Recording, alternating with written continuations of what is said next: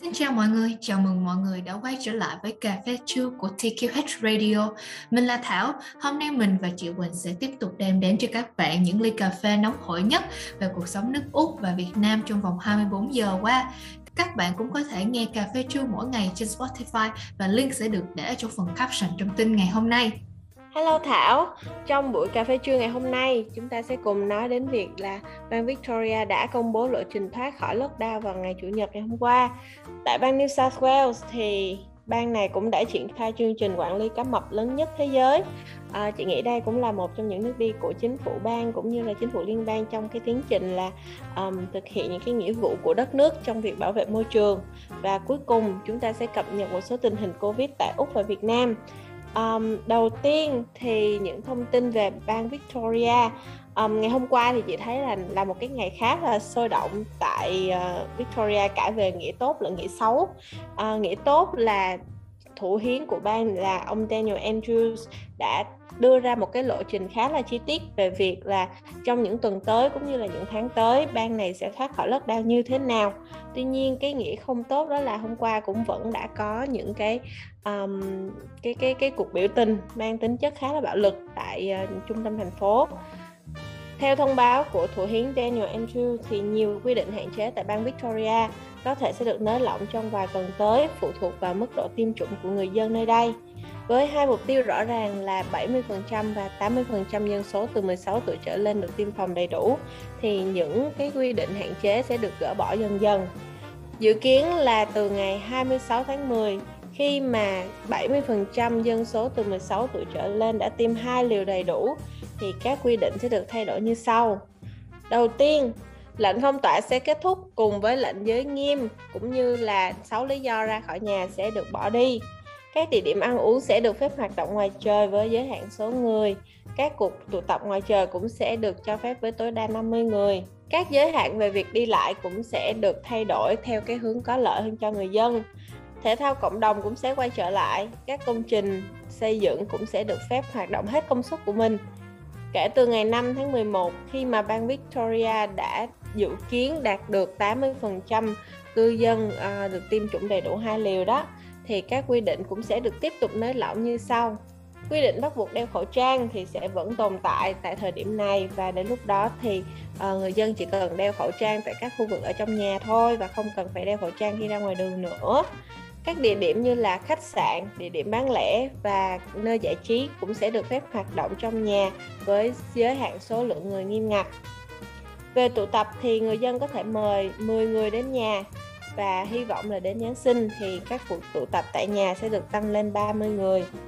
Đám cưới, đám tang và các dịch vụ tôn giáo sẽ được phép tổ chức với 450 người trong nhà và 500 người ngoài trời với điều kiện là những người này đã được tiêm chủng đầy đủ. Ok, à, đó là những thông tin về Victoria. Thì bây giờ mình sẽ bước qua New South Wales. Thì chị thấy New South Wales cũng đã đi trước um, Victoria một thời gian khá là uh, khá là lâu trong việc là uh, mở cửa nè, rồi nới lỏng những cái quy định dần dần của bang này bởi vì cái tỷ lệ tiêm chủng tại bang này cũng đã cao hơn um, chị có thấy là trong những cái buổi cuối tuần vừa qua đó là mọi người tập trung ở biển rất là nhiều và có một cái thông tin khá là đặc biệt khá là thú vị về à, môi trường biển tại New South Wales thì bây giờ chị sẽ chuyển phần uh, trình bày qua cho Thảo ha để Thảo có thể mang những thông tin lại cho quý vị khán thính giả.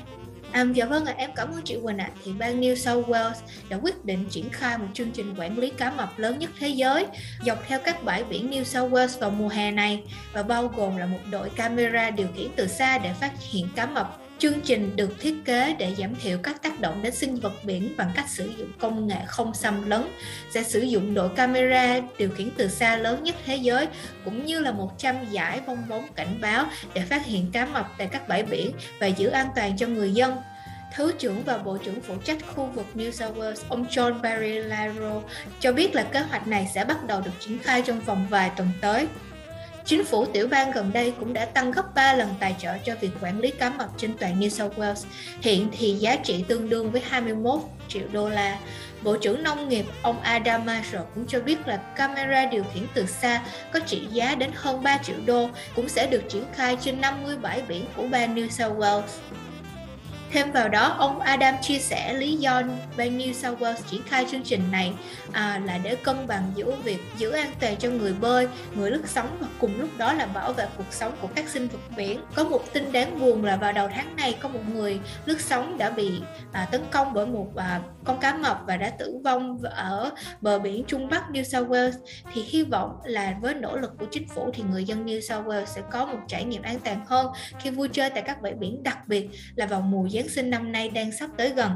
Và bản tin về chương trình à, quản lý cá mập đã kết thúc bản tin chính cho ngày hôm nay. À, chị Quỳnh ơi, chị có thể cập nhật sơ qua về tình hình Covid tại Việt Nam và Úc được không ạ?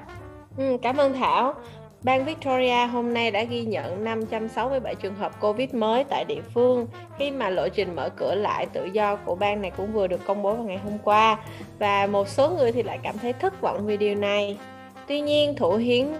Daniel Andrews cho rằng à, lộ trình này giúp cho mọi người có thể sống chung với Covid-19 trong khi các ca nhiễm này thì vẫn sẽ tiếp tục tăng và đó là điều không thể tránh khỏi được.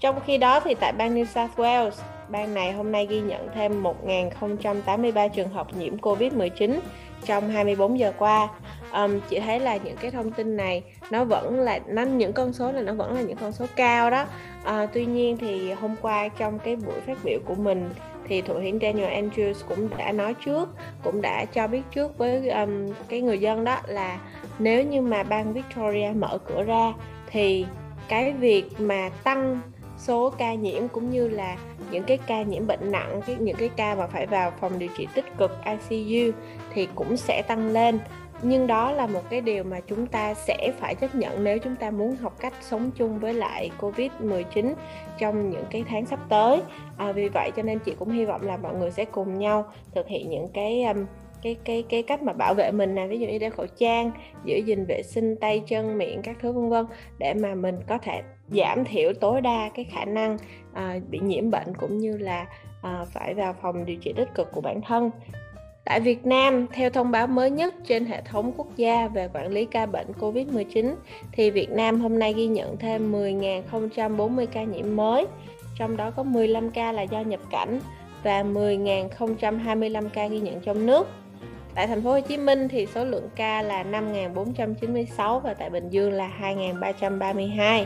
À, một thông tin nữa chị biết là ở thành phố Hồ Chí Minh đó thì cũng có khá là nhiều những cái người shipper đã đăng ký làm việc um, và cung cấp cái đội mà vận chuyển những cái uh, đơn hàng nè uh, order về thức ăn cũng như là những cái nhu yếu phẩm của người dân khiến cho cái uh, cái tình trạng mà ùn ùn tắc cái order cũng như là uh, thiếu thốn về lương thực và um, nhu yếu phẩm tại thành phố Hồ Chí Minh thì trong tương lai có nhiều khả năng cũng sẽ được cải thiện. Um, chị hy vọng là những cái thông tin này sẽ mang lại những cái um, kiến thức bổ ích quý giá cho quý vị khán thính giả trong ngày làm việc đầu tuần ngày hôm nay. Theo như chị thấy là theo lịch âm lịch